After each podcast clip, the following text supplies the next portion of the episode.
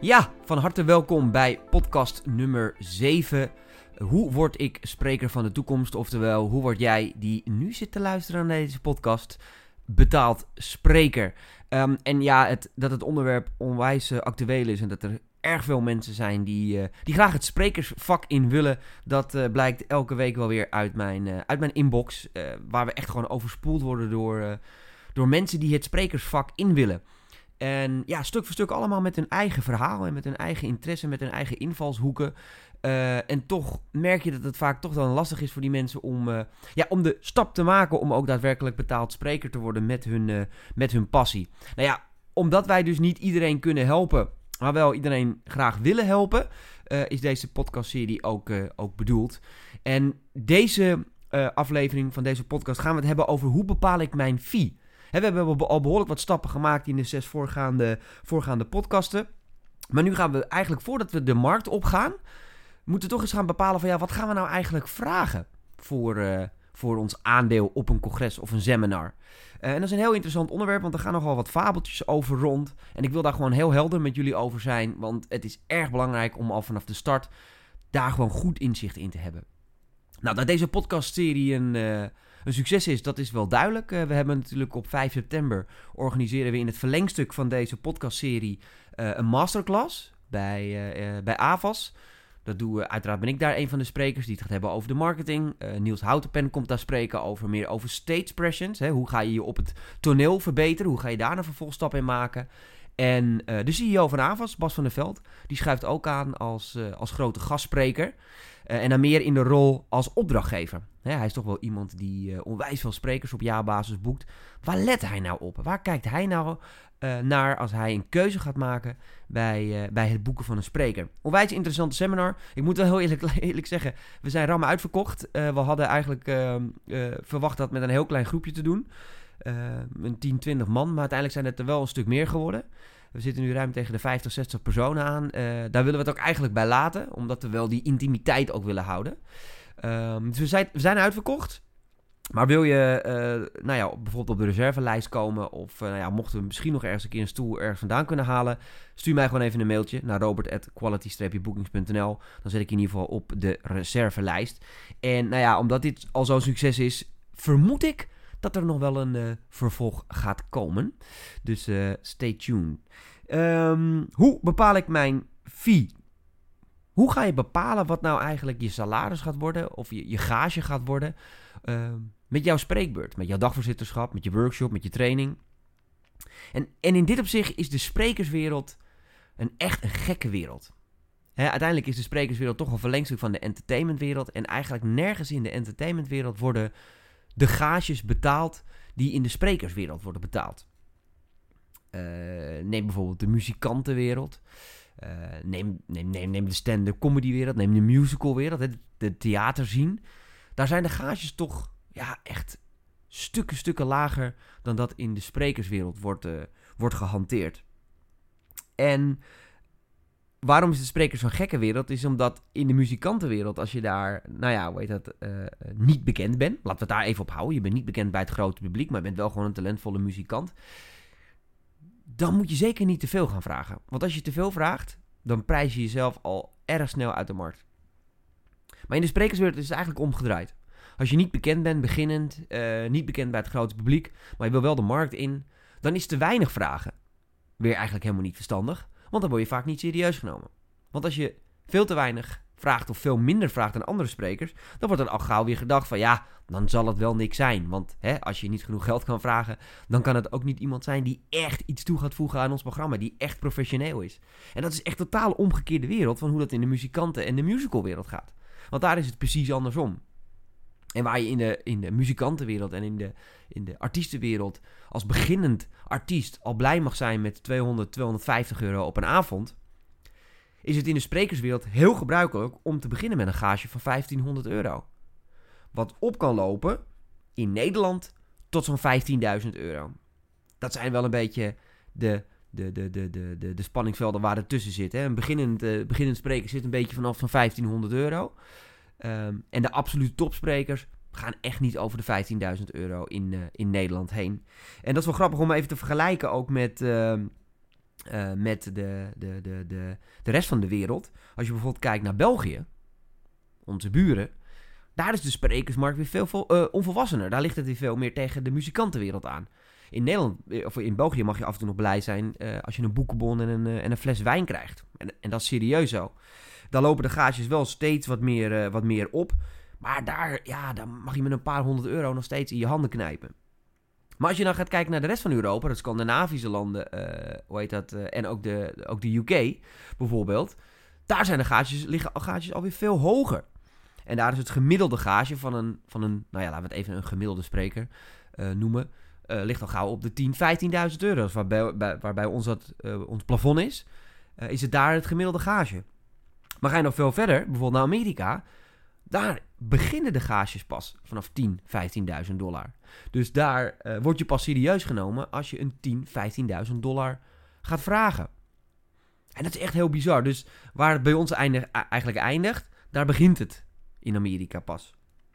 En dat is goed om te weten. Want voordat je de markt opgaat, zeker als je ook internationaal wil, is het wel belangrijk om te weten waar wat voor gages gevraagd worden.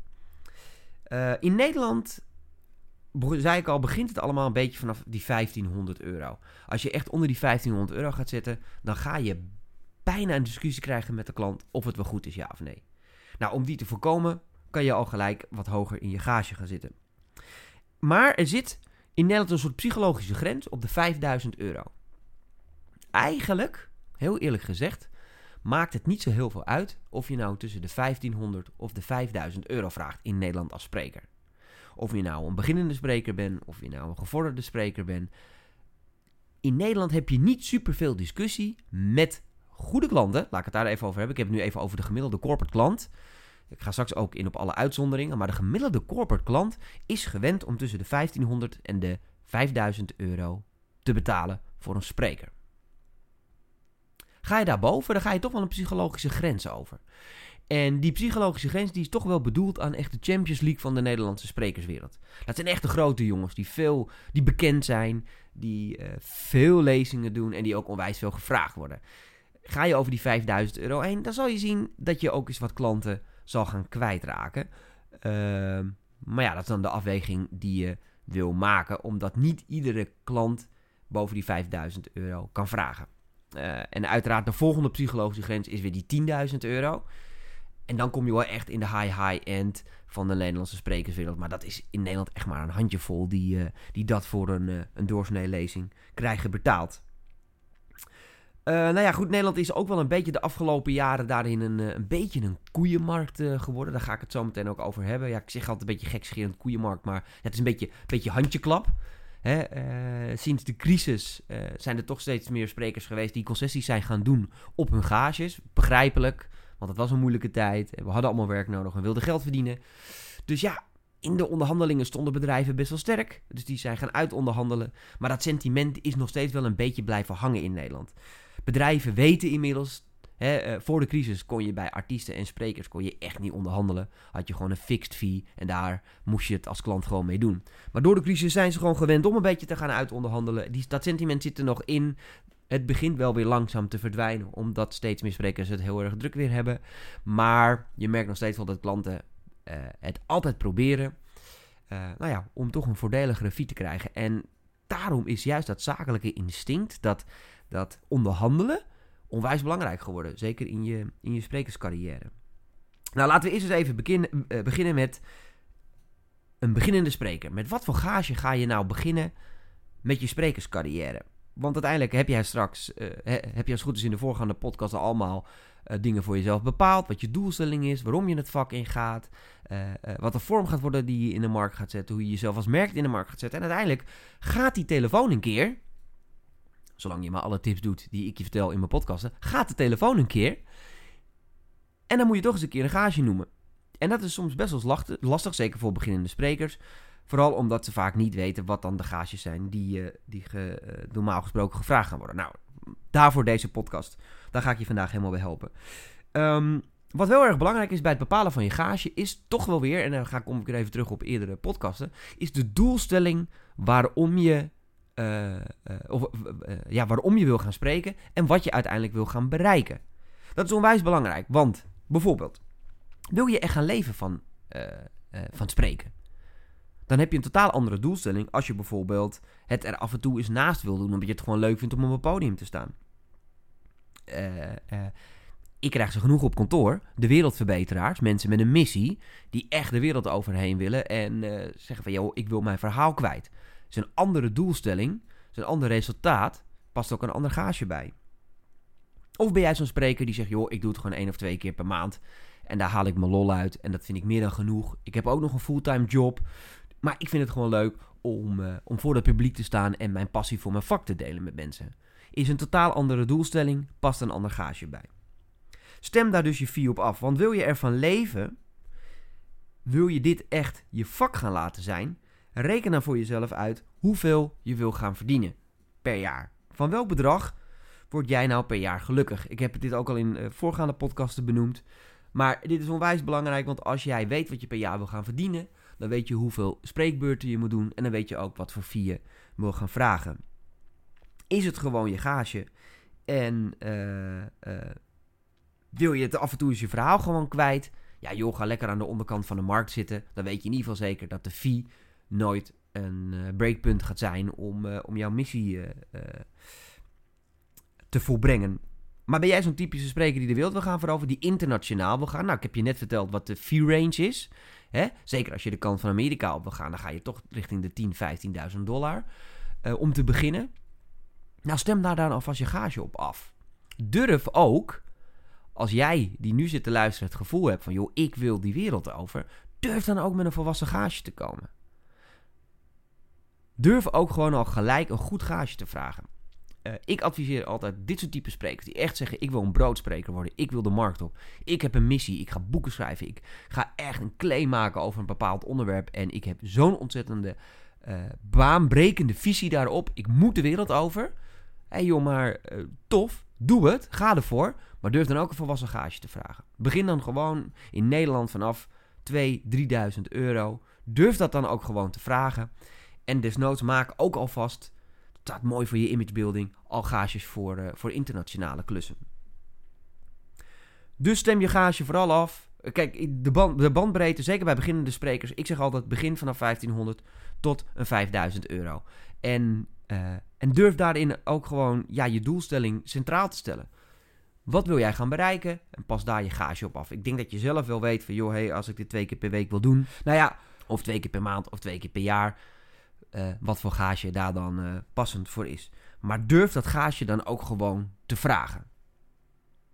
Nou, een ander ding waar ik veel vragen altijd over krijg en waar veel gekke uh, verhalen er rond in gaan, is over gratis optreden.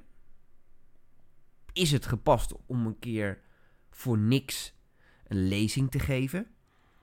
Uh, ik hoor heel veel mensen die zeggen: ja, het is totale onzin. Je kan nooit gratis optreden. En je moet ook in het begin van je carrière niet gratis optreden. Want we passionate voor de rest van je carrière. En dat moet je echt niet doen, want dan kom je nooit meer bovenop.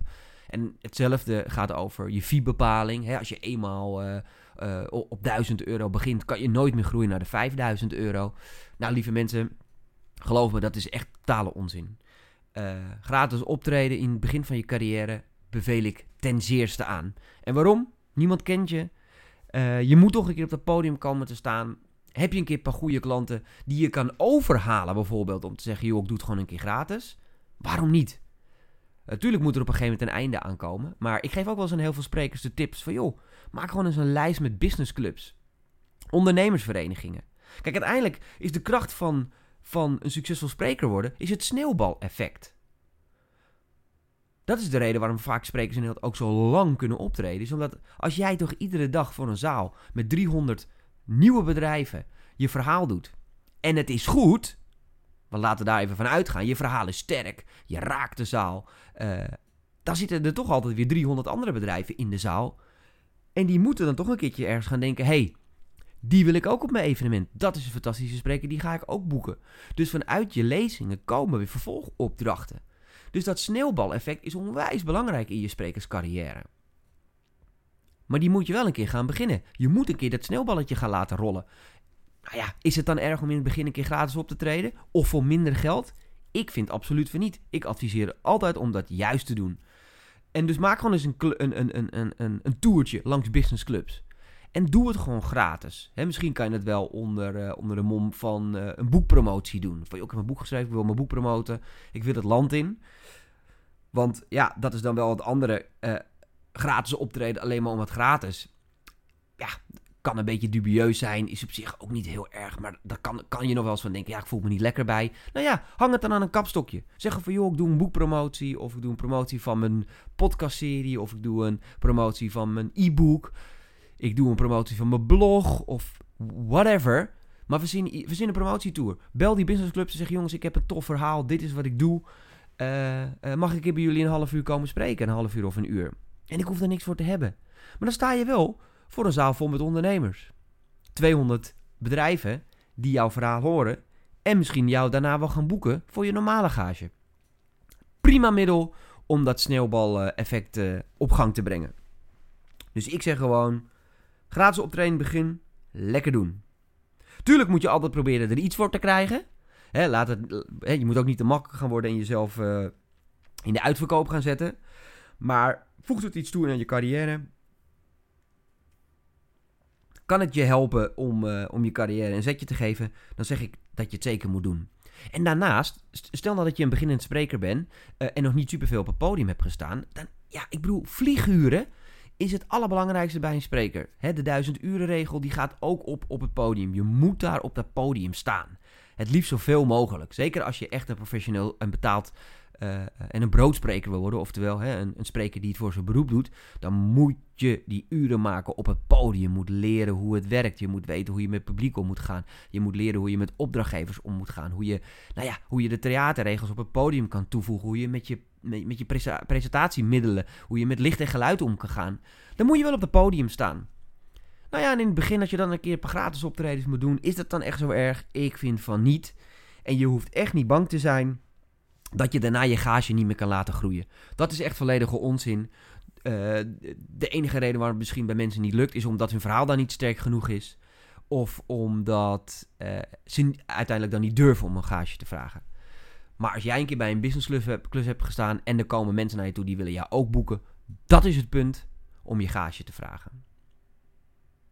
En wat ook een verstandige tip is, uh, en die misschien moet je wel even meenemen, als je dan gratis gaat optreden, dan wil je natuurlijk niet voor.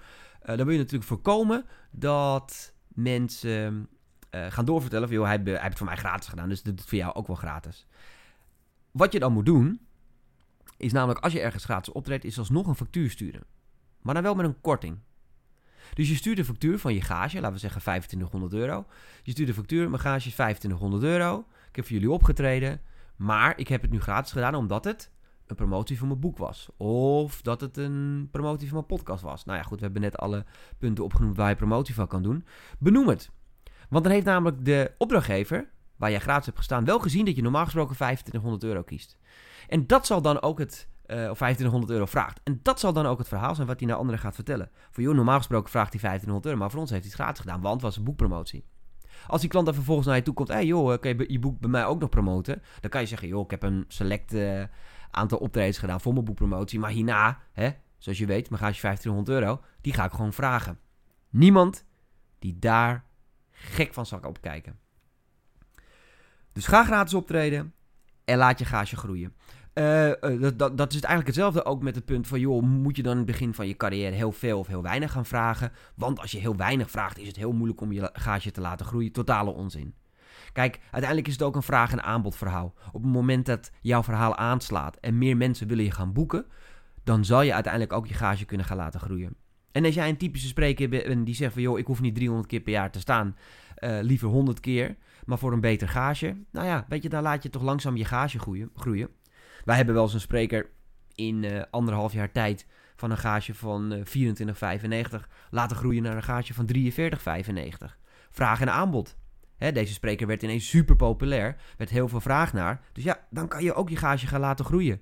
Maar wees ook niet bang, en dat is een interessant punt, om op een keer op een dag, laten we zeggen, je hebt een keer een jaar dat je wat minder uh, boekingen hebt, om je gage weer wat naar beneden bij te stellen. Dat is helemaal niet ergens niemand die daar gek van kijkt. En er wordt nog wel eens moeilijk over gedaan. Maar uiteindelijk moet je je, moet je je emotie en je ego daar ook los van laten staan. Uiteindelijk is het ook gewoon een business.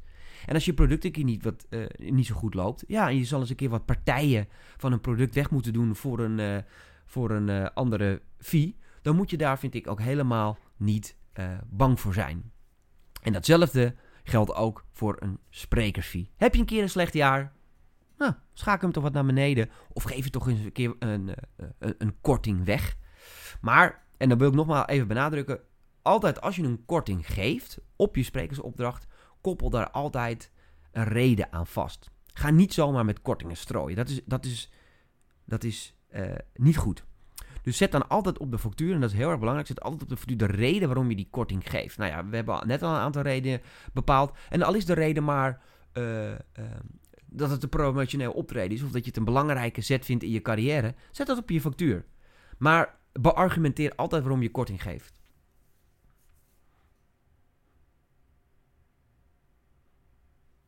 Nou goed, uh, je hebt natuurlijk ook verschillende gages. Uh, er zijn verschillende soorten opdrachtgevers. Het is een beetje afhankelijk van in welke markt je zit. Maar um, ja, er zijn toch veel sprekers die ook een gage hanteren voor goede doelen.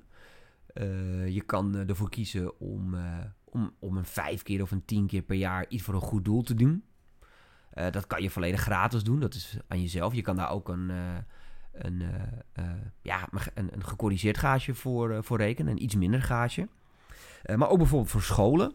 Uh, ja, als jij de passie hebt om het onderwijs uh, te, te, structureren, of je hebt een bepaalde hele interessante visie op het, op het onderwijs, en je wil daar graag spreken. Ja, het onderwijs heeft niet altijd de meest hoge gages. Uh, alhoewel dat ook nog wel per onderwijsinstelling heel erg verschillend is. Maar dat spel moet je een beetje leren spelen. maar je kan daar wel een apart gage voor berekenen als je dat, als je dat interessant vindt. Um, en natuurlijk voor je verschillende vormen. Hè? Want je hebt natuurlijk de keynotes, je hebt de trainingen, je hebt de dagvoorzitterschap, je hebt de workshops. Uh, en uiteindelijk is het helemaal niet gek om voor die verschillende vormen ook verschillende prijzen te vragen. En laten we zeggen dat je bijvoorbeeld voor een keynote van 30 tot 60 minuten, nou ja, een 2500 euro vraagt. Dan is het helemaal niet gek dat je voor een training van een hele dag of een workshop van een hele dag misschien wel dubbel gage vraagt of anderhalf keer gage. En dan is het ook helemaal niet gek dat je voor een dagvoorzitterschap, uh, hè, wat, wat, vaak of een halve dag of een hele dag is, ook aparte gages vraagt. Voor dagvoorzitters vragen wij inderdaad vaak uh, twee gages. Een halve dag en een hele dag. En een halve dag is dan, ik zeg maar eventjes, 3000 euro. En een hele dag is dan uh, eh, 4 of 5000 euro. Dat is helemaal niet gek. Dat is heel marktconform. En dat gebeurt bij iedereen. Dus bepaal van tevoren, maak gewoon een prijslijst. Uiteindelijk, hè, nogmaals, het is een handel, het is een business.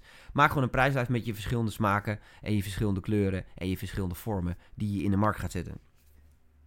Nou ja, dan komen we bij het volgende punt. Uh, ik zei het al. Uh, tegenwoordig is de sprekersmarkt nog steeds in de nasleep van de crisis een beetje een, een handjeklapmarkt geworden. Oftewel, opdrachtgevers maken er toch een kunst van om, uh, om, om, ja, om minder te betalen. Uh, en dat doen ze vaak door te zeggen: ja, we hebben echt maar een budget van, uh, van 2000 euro. Kan je het niet voor 2000 euro doen? En dat onderhandelen, dat is echt een belangrijk punt. En dat vinden toch heel veel sprekers vinden dat lastig in de praktijk, merk ik. Want jezelf aanprijzen is toch altijd raar en ongemakkelijk. Hè, uh, nee joh, je moet echt mij hebben, want ik ben echt de beste spreker voor dit onderwerp. En oh joh, daar heb ik zoveel ervaring mee. Er zijn een aantal sprekers die dat heel goed kunnen. Maar je merkt toch wel dat veel sprekers dat erg lastig vinden. Vind je dat nou echt heel lastig. En merk je dat dat iedere keer je gage kost. Omdat je gewoon geen nee durft te zeggen. als zij zeggen van joh, eh, als jij zegt joh, mijn gage is 3000. De klant zegt ik heb maar 2000. En je durft dan niet te onderhandelen. Ja, dat is zonde hè. Dan raak je dus, uh, dan raak je dus gewoon 1000 euro kwijt. Terwijl je die misschien wel uit had kunnen halen. Nou, als je op dat punt komt, schakel dan een bureau in. Of iemand die jou vertegenwoordigt, die wel kan onderhandelen. Want dat is wel heel erg belangrijk hoor. Want je moet dat, over, dat, dat onderhandelingsspel moet je kunnen begrijpen. Uh, als je dat niet kan, dan moet je echt dat iemand anders laten doen. Anders laat je gewoon echt geld liggen. Doe je het niet, uh, doe je het zelf. Doe het dan met volle overtuiging. Ik heb altijd geleerd, en dat is een hele belangrijke tip. Daar heb ik in mijn hele carrière veel plezier aan gehad. Is op het moment dat het tijd wordt om je prijs te noemen we kennen dat allemaal en we hikken er vaak tegenaan. En je weet, oh, we gaan tegen het einde van het gesprek. En dan gaan ze vragen, wat kost het eigenlijk? Op het moment dat je aan de telefoon of real life je gage gaat noemen, je fee, het bedrag, twijfel nooit. Op het moment dat je weet, het moment komt eraan dat ik mijn gage ga noemen, haal even diep adem, kijk diegene recht in zijn ogen aan als het een live ontmoeting is, noem je gage en kijk niet meer weg. Want op het moment, hè, en ook aan de telefoon, op het moment dat het tijd wordt om je gage te noemen, wees standvastig en wees ervan overtuigd dat dit het gage is dat je moet vragen en noem het bedrag. En laat dan een stilte vallen. Want op dat moment dat degene aan de andere kant ook maar enigszins een twijfel in jouw stem voelt, zeker als het een ervaren onderhandelaar is, wat toch vaak de mensen die uh, boekers zijn, uh, uh, zijn. Op het moment dat hij voelt dat er ergens een onzekerheid is, gaat hij onderhandelen. En dan gaat hij jou naar een lager gage toe brengen. Dus noem je bedrag. Beste Sean, moet je luisteren. als ik 30 minuten bij jullie kom spreken, mijn gage is 2500 euro ex-BTW en reiskosten. En die stilte gaat ervoor zorgen dat hij gaat dealen. Die stilte gaat ervoor zorgen dat hij geen ander bedrag gaat noemen. Doet hij dat wel, dan is het uiteraard aan jou om in te schatten: is dit een klant die aan het onderhandelen is, of is het een klant die echt geen budget heeft en ik wil deze klus toch goed doen. Maar dat is ook iets wat je in de. Hè, dat is een beetje vingerspitsengevoel, noem ik het altijd. Uh, dat is toch iets wat je in de aankomende jaren ook voor jezelf moet opbouwen. Vind je dat een leuk spel? Doe het lekker zelf. Heb je daar toch moeite mee? Schakel een bureau in, of een personal assistant, of een manager die voor jou die, uh, die onderhandelingen kan doen. Um, reiskosten. Dat is ook nog wel een interessant punt. Uh, want daar is vaak misverstanden over. Is het gek om als spreker reiskosten te vragen? Nou, nee. Dat is absoluut niet gek. Eigenlijk elke spreker die wij vertegenwoordigen, die rekent reiskosten. En ook dat is iets wat je naar je eigen gelang kan invullen. Uh, tuurlijk, regulier, die 19 cent per kilometer. Ja hoor, die kan gewoon iedereen vragen en dat is helemaal niet gek. Je parkeerkosten, ja hoor, kan je doorfactureren. Uh, soms kan je je de vraag stellen van joh, ik krijg er 5000 euro voor. Vind ik het dan nog echt nodig om die twee tientjes uh, uh, benzine of diesel of elektriciteit door te berekenen? Nou ja, dat is helemaal aan jezelf. Maar het is in ieder geval niet gek om dat te doen. Er zijn zelfs sprekers, en dan hè, heb ik het over de Champions League sprekers, die zich laten rondrijden met een privéchauffeur of uh, uh, in een wat duurdere auto. Nou ja, en die hebben vaak gewoon een vaste fee van bijvoorbeeld 250 tot 350 euro per klus. Als je dat van tevoren gewoon transparant communiceert, is daar niks geks aan en is, daar ook, uh, is dat ook gewoon heel normaal om, om dat te vragen. Veel klanten die vragen ook altijd om een werkbespreking. Oftewel, kunnen wij van tevoren even contact hebben met de spreker uh, om het een en ander met elkaar af te stemmen? Ik vind dat je dat als spreker altijd moet doen. Het schept ook naar je klanten bepaalde uh, vertrouwen. Hè, uiteindelijk is het toch een hoop geld dat zo'n klant betaalt. Dus neem even de tijd om het verhaal van die klant aan te horen. En wellicht kan je er ook nog echt wat mee om je verhaal naar, uh, naar het bedrijf op maat te maken. Dus doe, doe zo'n werkbespreking. Uh, doe je niet zo heel veel uh, lezingen, ga lekker naar de klant toe of laat de klant bij jou komen. Dan heb je een live ontmoeting, dat werkt altijd heel erg goed. Maar heb je het druk, heb je er weinig tijd voor, plan er in ieder geval één of twee dagen in de week in dat je met die klanten kan bellen. Uh, is het dan gek om voor die werkbesprekingen geld te vragen? Nou ja, dat, dat, is, dat is ook nogmaals met de reis. Het is niet gek, maar je moet het wel doen naar eigen inzicht. heb jij tijd over? En uh, vind jij het belangrijk om met de klant contact te hebben, dan kan je er afvragen of, uh, of je extra geld moet vragen om, uh, om even met de klant te bellen. staat de klant erop om echt even de koppen bij elkaar te steken en dat je daar naar locatie moet komen, dan is het helemaal niet gek om een fee te vragen voor een, voor een werkbespreking. Want uiteindelijk, ja, zo'n werkbespreking kan je toch vaak wel weer een halve dag, soms misschien wel eens een hele dag reizen kosten. Nou ja, waarom zou je daar niet gewoon een fee voor vragen? Ik zou daar persoonlijk nooit mijn volledige fee voor vragen. Maar je kan daar wel altijd bijvoorbeeld een, een, halve fee. Of misschien wel een kwart fee voor vragen. In ieder geval iets waardoor de klant ook begrijpt dat het, uh, dat je echt wel serieus tijd kost om zo'n werkbespreking te plannen. En uh, nogmaals, dat is in de sprekerswereld volledig niet gek. Uh, maar het is wel aan jezelf om te kiezen of je dat wil doen of niet. Ik ken sprekers die dat niet doen. Die gewoon zeggen, joh, hey, it's part of the deal. Ik krijg er bijna 5000 euro voor die lezing. Dus ik heb dat er gewoon... Uh, ik doe gewoon een all-in prijs. Er zitten mijn reiskosten in, er zitten mijn werkbesprekingen in. Maar ik heb ook heel veel sprekers die gewoon toppen. Die zeggen, joh, mijn, uh, mijn, mijn basis is 4000 euro. En alles wat ik extra moet doen, uh, daar reken ik gewoon kosten voor. Ik reken parkeerkosten, ik reken rijkosten, ik reis, regel uh, rekenkosten voor, voor werkbesprekingen. Nou ja, dat is aan, aan ieder. Um, en het is ook helemaal niet gek. Dus je kan, het, je kan het gewoon vragen, maar je moet vooral doen ook waar je jezelf prettig bij voelt. Uiteindelijk is het natuurlijk gewoon een vraag- en aanbodregel. Hè? Uh, des te populairder je wordt, des te meer je ook kan vragen. Dat is ook in de artiestenwereld zo. Hè, des te populairder een artiest is, des te meer fee en, uh, en gekke eisen die kan vragen. Pas wel op dat je er niet in doorslaat. Laten we als sprekers vooral niet de fouten maken die heel veel artiesten maken. En gekke riders opsturen met hele rare wensen van uh, gek eten of drinken in de kleedkamer. Tuurlijk, als je dieetwensen hebt, gewoon lekker doorgeven.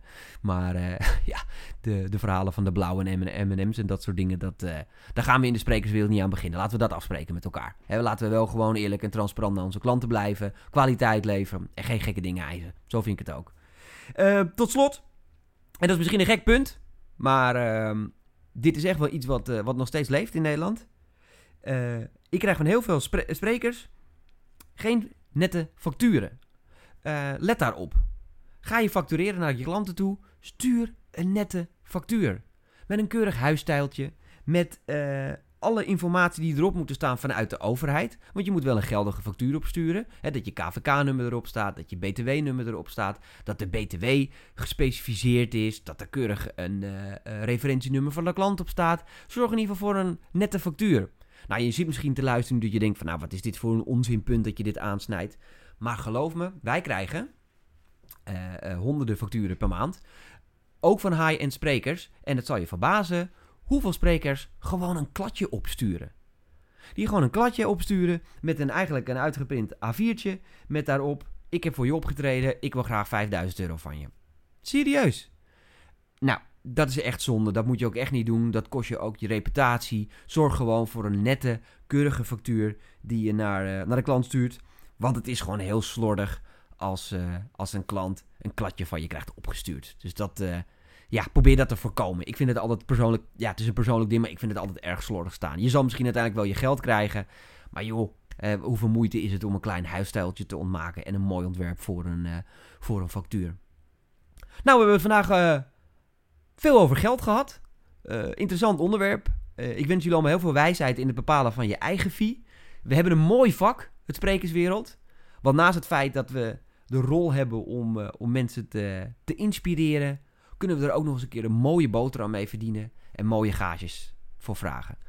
Ga er op een respectvolle manier mee om. ik wens je nogmaals heel veel wijsheid bij het bepalen van jouw gage. Wil je een keer advies daarover? Kan je me altijd eens aanspreken, kan je me altijd eens mailen. Uh, uh, kom anders naar een van onze masterclasses toe. Dan uh, gaan we het hier uiteraard nog uitgebreid over hebben. Um, en voor nu een fijne dag en weer bedankt voor het luisteren.